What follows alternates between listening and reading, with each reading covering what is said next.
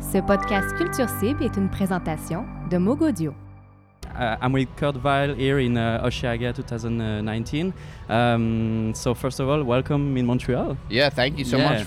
I'm excited. How are you? How was your uh, your trip uh, so far? And you Uh, arrived here uh, today, or Yeah, I arrived here today. It's good. Uh, everything's fine. We came from Toronto. We played Toronto last night, and we're on a bus, so it's it's like time travel. You know, we leave at night, wake up somewhere else, and uh, but yeah, it's good. It's I've I've played this festival once before. I'm excited to be back. We're I know we're gonna play better this time. and yeah, it's not your first time here in Montreal because you you you came uh, last uh, February, I think, uh, Yeah. for a show. Uh, what do you like about the city and the the, the, the fact to be in Montreal? Uh, for example? Um, you know, I think Montreal is a beautiful city in general. Um, the first time I went to Canada, I was really affected in general. I, I toured with that band Effed Up, you Mhm. know, um, from Toronto, and uh, Montreal in particular has just seemed pretty, pretty gl- glamorous. I don't, I, it's hard to put my finger on it, but I, I did just see that Leonard Cohen movie uh, that just came out, and Mhm. uh, you know, obviously he's got a connection with Montreal, and uh, yeah, it's beautiful here. But this this festival in particular is uh, the best, the best, the best around. Um, last last year you went uh, in Quebec City for uh, to to to be opening uh, uh, Neil Young. Oh yeah, we opened So- for Neil Young in Quebec City. That so was un- that was unreal. Yeah, how was the experience? Because it was in front of uh, nearly ninety thousand uh, people. Yeah, that was amazing. I would say if if we had been able to do it now with with the new record and this new Mm. set, we would have really slayed. But we did the best we could, uh, and I was happy. But definitely, um, I was freaking out a little. I started with the song "Wheelhouse." That's sort of kind of technical, and I flubbed like one little note in the intro, and it psyched me out for the rest of the Yeah. set. You know, uh, but we did we did the best we could, and uh, it was an honor. You know. And uh, what Neil Young and many other artists, as uh, Dylan, uh, brought you in the, in the music, for example. Uh, Oh well, you know he's just such a classic. Uh, you know they're the, they're the staples. They're the they're the uh, the roots of.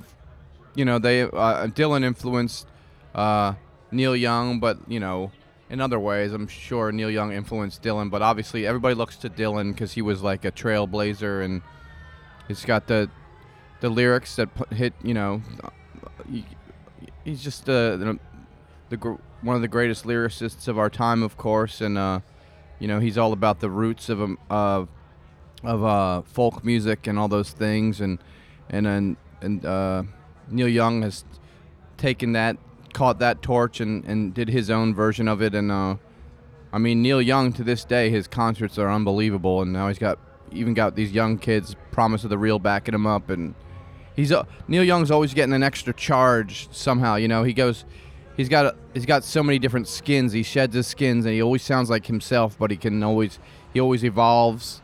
He always has these resurgences. So, uh, yeah, these are the type of people that inspire us. And you talk about like a great uh, lyricist too. Uh, what do you prefer between writing songs uh, or you doing the music, for example? Uh, I mean, they're, the lyrics are equally important as the performance and things like that. Um, I don't want to just throw lyrics in there that don't mean anything. Even though my lyrics can be a little psychedelic, somebody could argue that.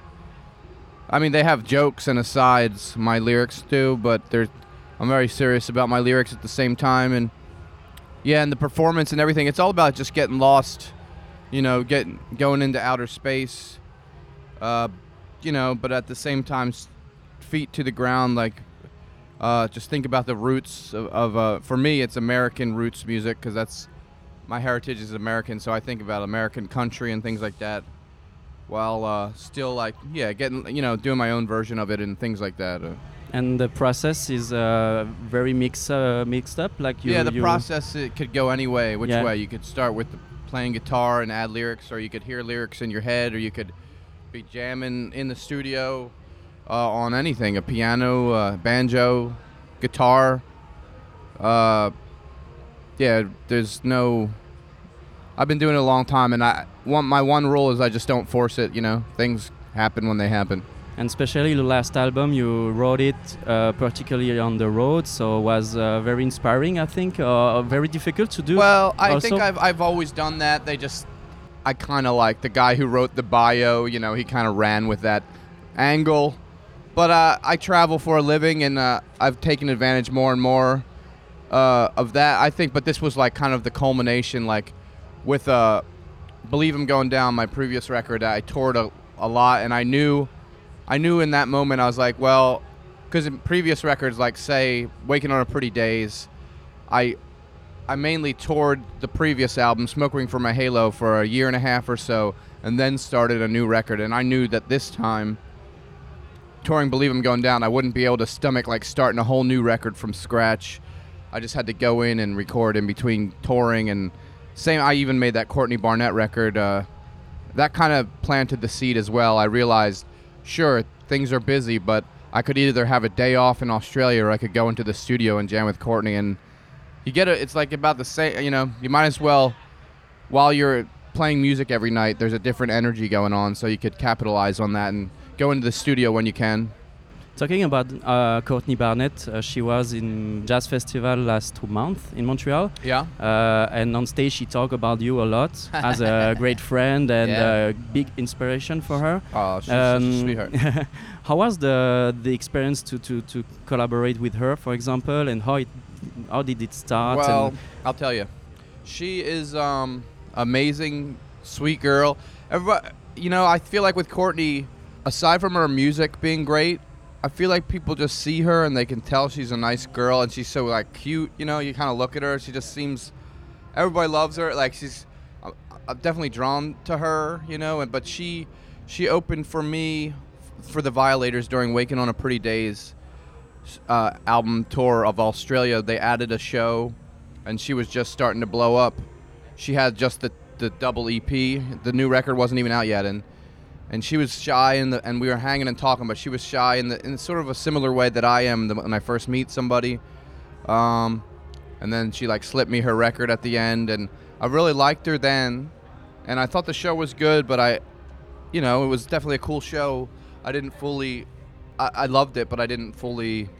That was the first time I saw her, and and then I really liked the EP. I listened to it later.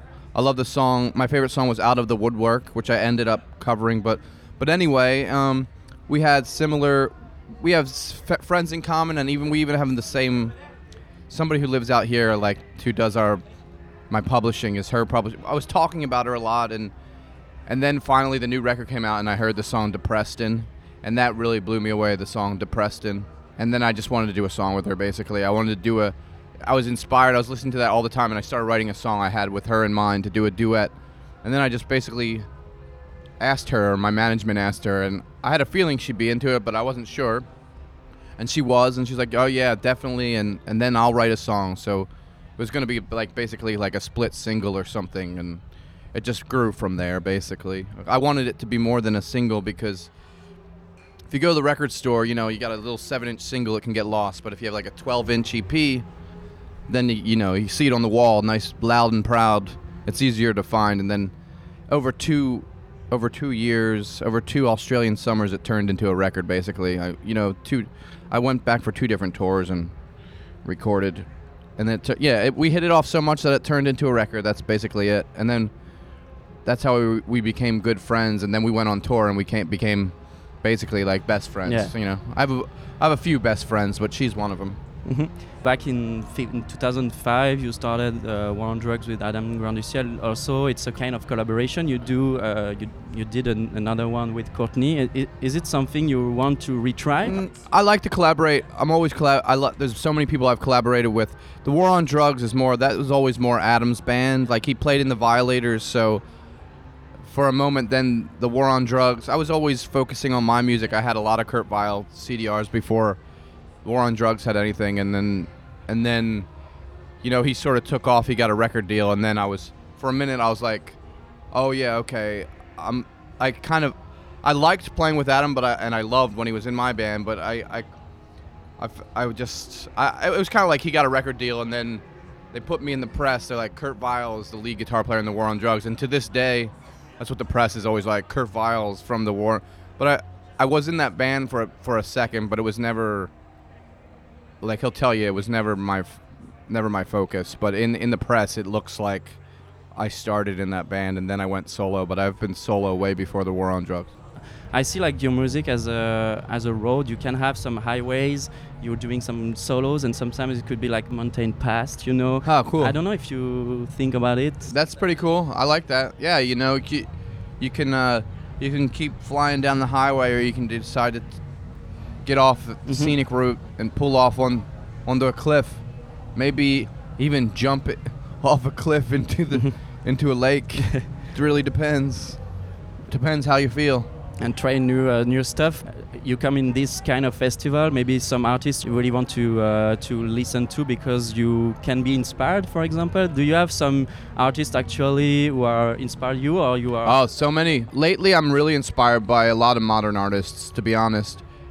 Uh, Cate Le Bon, who we just finished touring with, she's amazing. Uh, I love this guy, Chris Cohen, who's, um, he should be more known than he is, but he, he makes incredible records. Um, and, and, um, I, eventually he will be. Um, Big Thief, I love. They inspire me. Uh, Aldous Harding, I love. Um, I love, you know, Courtney, Courtney Barnett, of course. I love, you know, there's plenty others I'm, I'm spacing out right now, but there, there's a good handful of people I'm really inspired by right now that are have new new music out right now. And late this afternoon, you will be on stage uh, in Osheaga. Uh, w- what do you prefer between stage and uh, and studios, for example? Do you have? Uh, Well, um, I would if you asked me this last time, I wasn't totally comfortable playing festivals and things versus club shows, but now I'm we're pretty comfortable. uh, We have a pretty organic show, and uh, we're confident as performers. So I really do like playing outdoors. I like to play to more people and stuff, and and then in the, you know I like to go into the studio too. I I I'm pretty more I'm more adaptable than I used to be. You know I don't know. And finally, uh, we know you as a as a father of two. I think it's uh, it's right.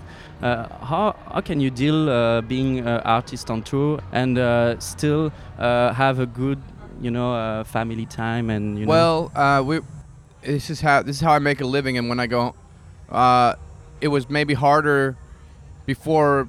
Like every, I feel like every things get a little better every time we get a little more, you know, making more of a living all the time. And my wife is not working, and she's at home with the kids, and the kids are homeschooled, and um, I feel like this wouldn't be possible if I didn't if I if we both had normal jobs, nine to five jobs, and then when I go home.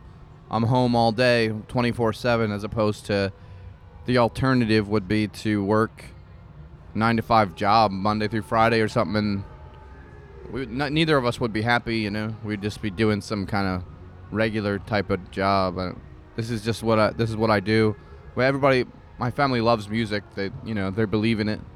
So, um, and uh, eventually I'll be able to take a whole year off, you know. Some, and honestly, this is the last of the long touring. I go home. yeah. hmm I go home and then we everything else is just one off. So it's been a crazy not even quite a year, but uh, hmm you know. So uh, it will be a year break. Uh, I there's always going to be shows and the tours coming up, Yep. but uh like I might do some kind of solo tour that'll be a little like a few weeks in late March or April.